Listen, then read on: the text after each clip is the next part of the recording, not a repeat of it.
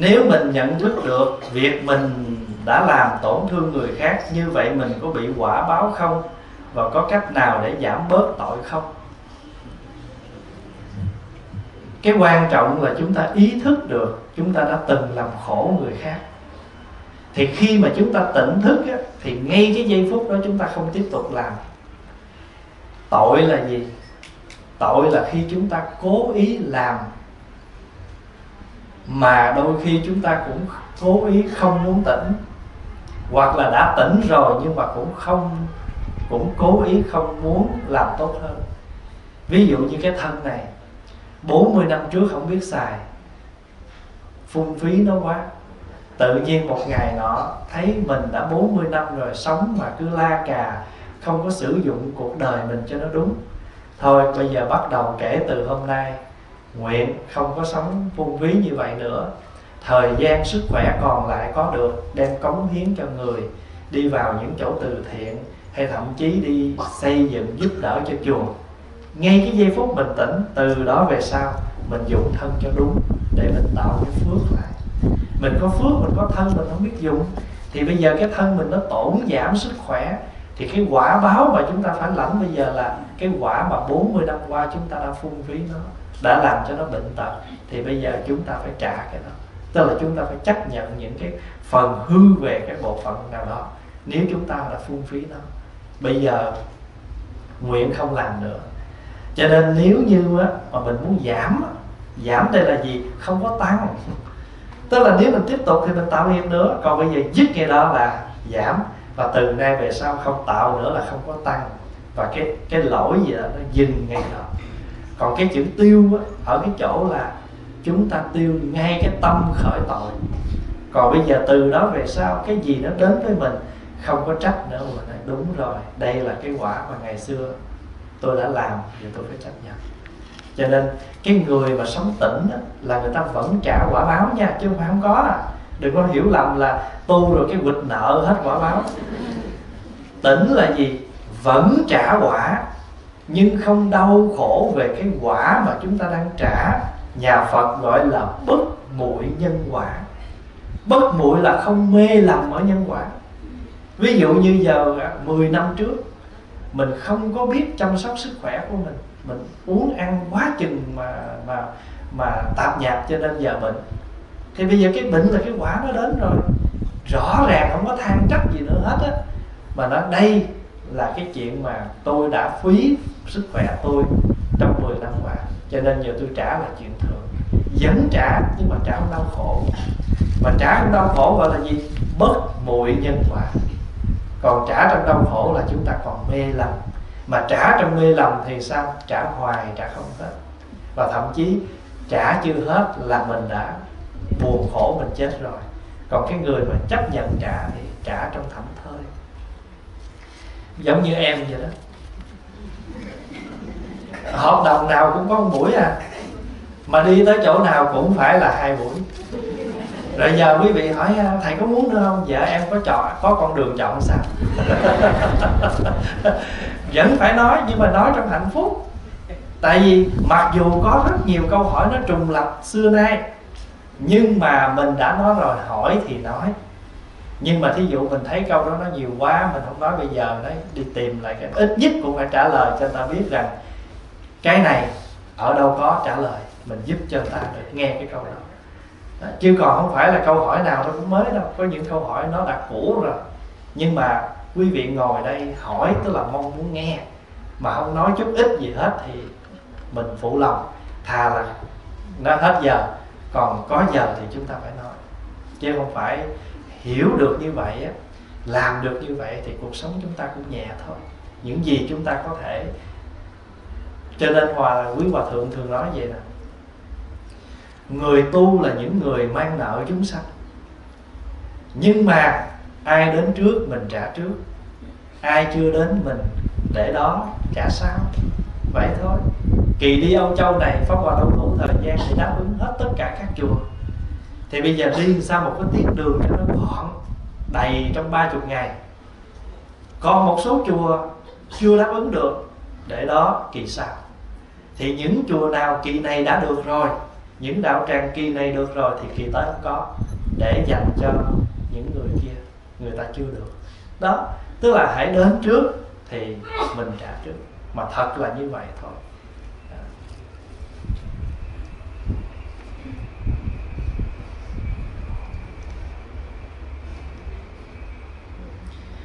Kính bạch thầy, có người thích nói nhưng lại không thích nghe. Này, chắc em à. Em nói quá trời, mỗi ngày mỗi nghe ai nói. Thấy con kiến cũng nói, nhìn qua thấy cái ly cũng nói. Và khi đã nói thì nói dài, nói dở, nói dai. Nói nguyên thiên mà không chịu nghe người khác nói nếu người đó là vợ hay chồng mình thì xin thầy cho một lời khuyên với người thích nói. Này, vô phương. Tại em cũng bệnh, em khuyên ăn và một lời khuyên với nạn nhân bị nghe. Thôi, vậy anh nói với người bị nghe đi.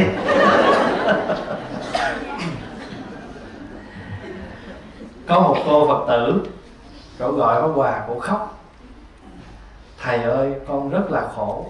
Từ ngày sống với chồng, ngày nào ổng cũng nói mà ổng nói toàn những lời mà con đau khổ, con khó nghe. Mà con cứ nói với con ráng năm nữa đi rồi mình đi. Đi đây có nghĩa là mình ra đi á. Thì cứ như vậy mà suốt mấy chục năm mà con đi chưa được thì Pháp Hòa mới nói như này Pháp nói bây giờ thử con quán tập giày đi. Cô nói thôi kệ đi. Ông nói hành nói tỏi cũng được Ít nhất ông cũng nói mình nghe rõ ràng. Ông muốn cái gì? Lỡ thí dụ ông bị uh, cao máu, bị stroke Ông ú ớ, ông nói không được. Lúc đó mình còn phải dặn gân nghe ông nói cái gì. Còn khổ hơn nữa. Bây giờ ít nhất ông nói Ê bà đi lấy cho tôi cái chén coi. Mặc dù không dễ thương, nhưng mà ít nhất mình khỏi phiền não. Cái gì? Ông nói gì?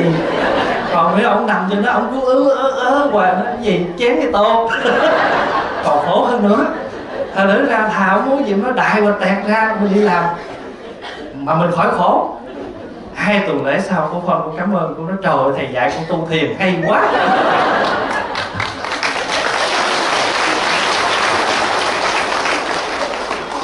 Thiền là gì?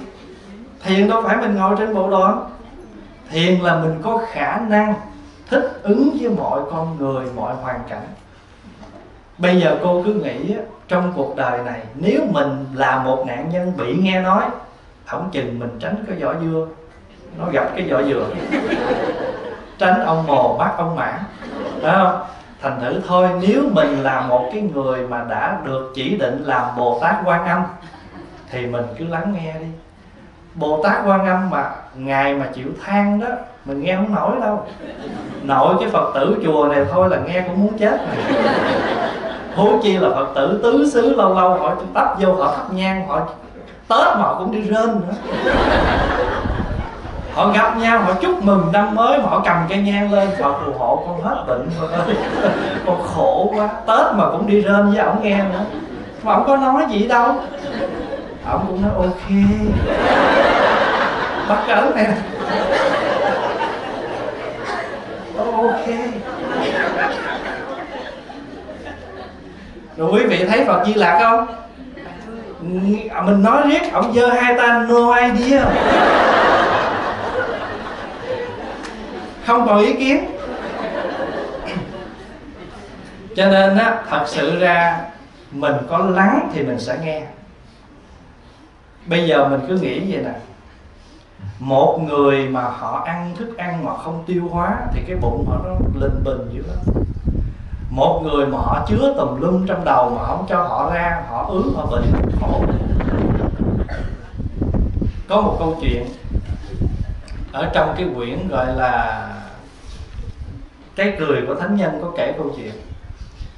Thì có cả bác sĩ đó, ông trị bệnh cho ông vua mà được một cái lệnh là khi vô gặp vua mà trị bệnh đó là tuyệt đối ra ngoài, không được nói vua bệnh gì.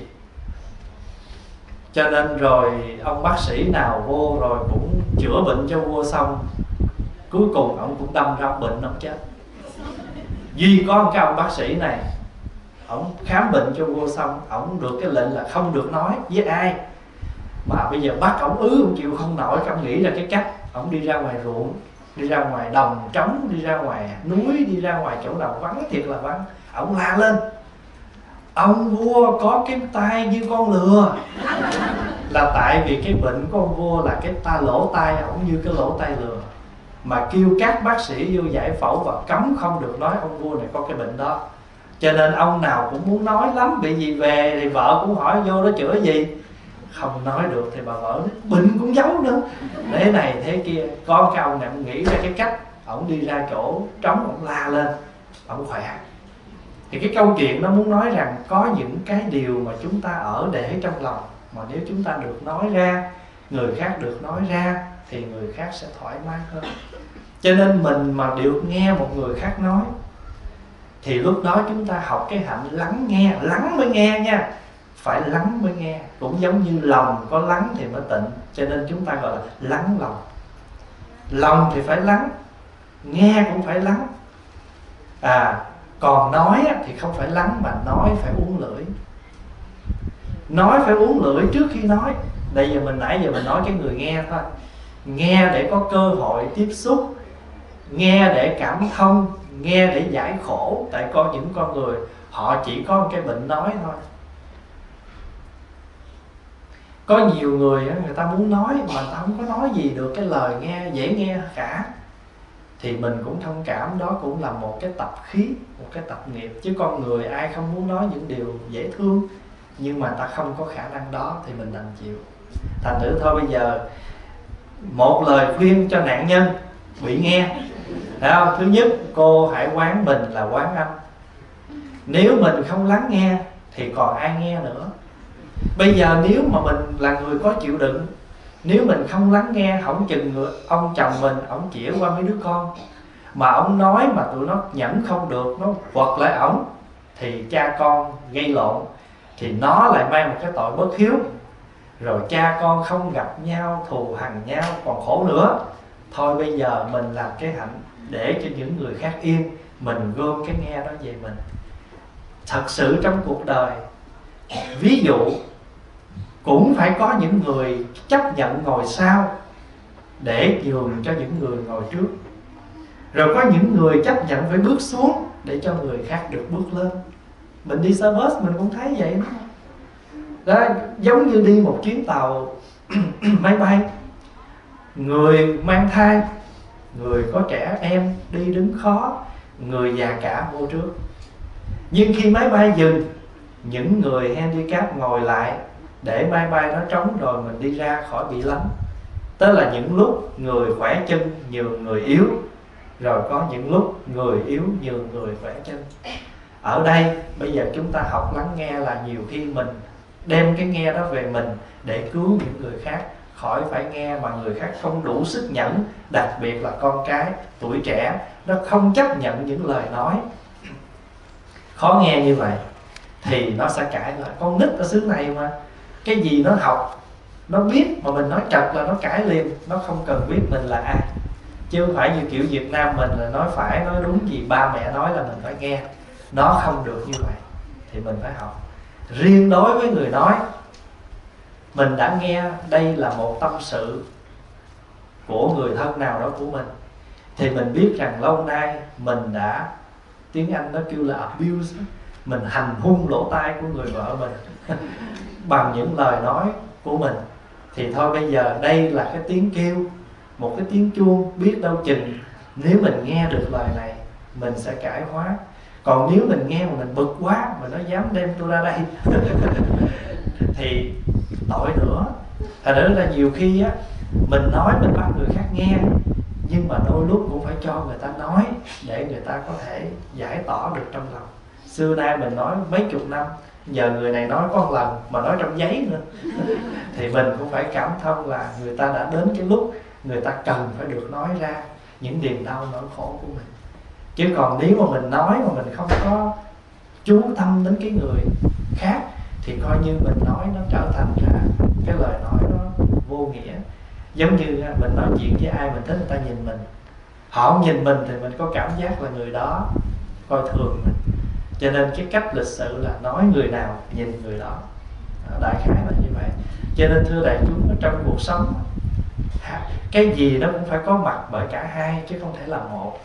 Nhưng mà giờ lỡ cái kia nó không chịu có mặt mà giờ mình cứ trồi lên có mình mình à thì thôi, mình cũng phải chấp nhận có một sự hy sinh nào đó. Vậy cuộc sống nó đỡ hơn. Đỡ thôi chứ còn hết khổ thì không nhưng mà ít nhất mình cũng đã thông được cái chỗ này rồi thì mình không còn lo lắng. Còn không thì học theo cái cách thiền đó nữa đi. Họ kệ, ông nói nói tùm lum tà la mà giờ ít nhất tôi cũng hiểu ông nói gì. Còn một ngày nào đó ông không còn đủ khả năng ông nói được chừng đó chẳng những tôi nghe mà lại phải cố gắng tìm cách để nghe, để hiểu ông. Còn bây giờ ông khỏe ông nói câu nào, nghe rõ câu đó thì thôi, khỏi phiền nào, phiền ngày gì nữa mà thâu ráng đi mộng mà.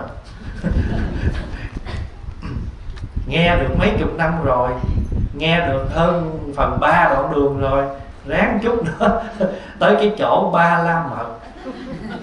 Bây giờ quý vị hiểu được cái chữ ba la mật không? Ba la mật không phải là một danh từ nói bình thường, mà đến khi nào chúng ta trọn vẹn rồi đó. Giống như pháp hòa tới đây ngày hôm nay một ngày ở chùa Vạn Hạnh và thầy trụ trì nói, tôi cho ăn ba bữa cơm rồi đó nha. Lát ra nói hai tiếng nữa nha. Thì bây giờ mình nói cho tới hết giờ, hoặc là hết câu hỏi, rồi cũng đứng cho tới hết người chụp hình luôn. Tới hồi mọi người lui xe ra về hết, người chụp hình mãn nguyện, ba la mật.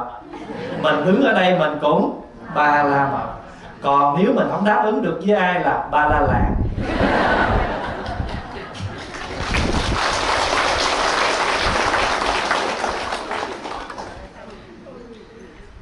Con cảm thấy ở đâu và lúc nào cũng cô đơn, mặc dù xung quanh con có đầy đủ người thân và bạn bè. Lát gặp nhau nhé tâm trạng của em đó. thưa đại chúng á, cô độc thì ai cũng cô độc. Cô đơn là một cái cảm giác nhé. Dù ở đông người mà vẫn thấy lạc lõng. Vì mình không có đồng một cái tương ứng với cái gì cả. Và trong tâm mình nó còn có một cái gì đó nó chưa thông. Không phải mình cũng cô đơn, mà những thầy tu mà chưa thấu đạo cũng cô đơn như thường. Cái bài kinh nó qua nói đó, có một cái bài nó qua nói chuyện là cô độc mà không cô đơn đó. Kể lại một vị thầy tu ở trong chùa tu mà tối nào ông cũng nghe xa xa, tiệm đằng kia nó hát nhạc là ông ngồi trong này, ông hát, ông để cái lỗ tai ông gần bên, ông hát theo, hát cho đỡ buồn. Ờ, ngày bên kia nó dạo nhạc, cái ô, cái này bản trúc đào nè. Cái là bắt đầu ổng ổng bắt đầu ổng bên kia dạo dạo, cái là bên kia là, ngày xưa ổng này có ngon trúc đào. Bên kia ta mới có ngày xưa là ổng nhào vô, ổng nó có ổng rồi đó thử ra quý vị thấy là nó tương ưng. Thể mình mà mình á, mình mà buồn á, là cái cảnh duyên bên ngoài á, cái mình nhìn cái đó mình cũng tác động mình nói ngày buồn. Ví dụ như mùa thu. Ví dụ mùa thu lá nó rụng, mà đối với người ta không có phiền não khổ gì, thu nó rụng nó rụng, chứ người ta không có làm thơ vậy đó. Còn mình mà buồn cái trời ơi, mùa thu mùa thu lá chết bắt đầu mình diêm diêm mắt, mình nhìn, mình làm thơ, tại vì nó, cái cảnh nó cũng tương đương với, nó nó tương đương với cái tâm tâm mình đang khổ vậy cái cảnh. Cho nên cảnh á, nó là vậy, nó bình thường là tại tâm này không định được cái bắt đầu nó duyên theo cảnh. Cho nên có một vị thiền sư, một người vô hỏi, bạch hòa thượng, thế nào là để cho con có thể tu? Thì hòa thượng mới nói, tôi ví dụ trong một căn nhà có sáu cửa sáu cánh cửa sổ mở ra và có sáu con khỉ. Nó kêu, chéo chéo. Thì ở trong này cũng có đáp. Người ngồi ở trong cũng đáp lại mỗi con khỉ. Nó nó mở cửa sổ, nó kêu. Thì người đệ tử mới nói, bạch hòa thượng, nhưng mà con khỉ của con nó ngủ rồi thì sao? Thì hòa thượng bước xuống cái pháp tòa, nắm tay của người đệ tử, nói, chéo chéo, ta và ngươi đã gặp nhau rồi. Sáu cái cánh cửa và sáu con khỉ là tượng trưng cho lục cảnh mình ngồi trong này là lục trần à, mình là mình có lục căn. Nếu mà cái nào nó réo mình không đáp mình thôi. Ví dụ như cái người đó họ đẹp một chục người đẹp đi ngang.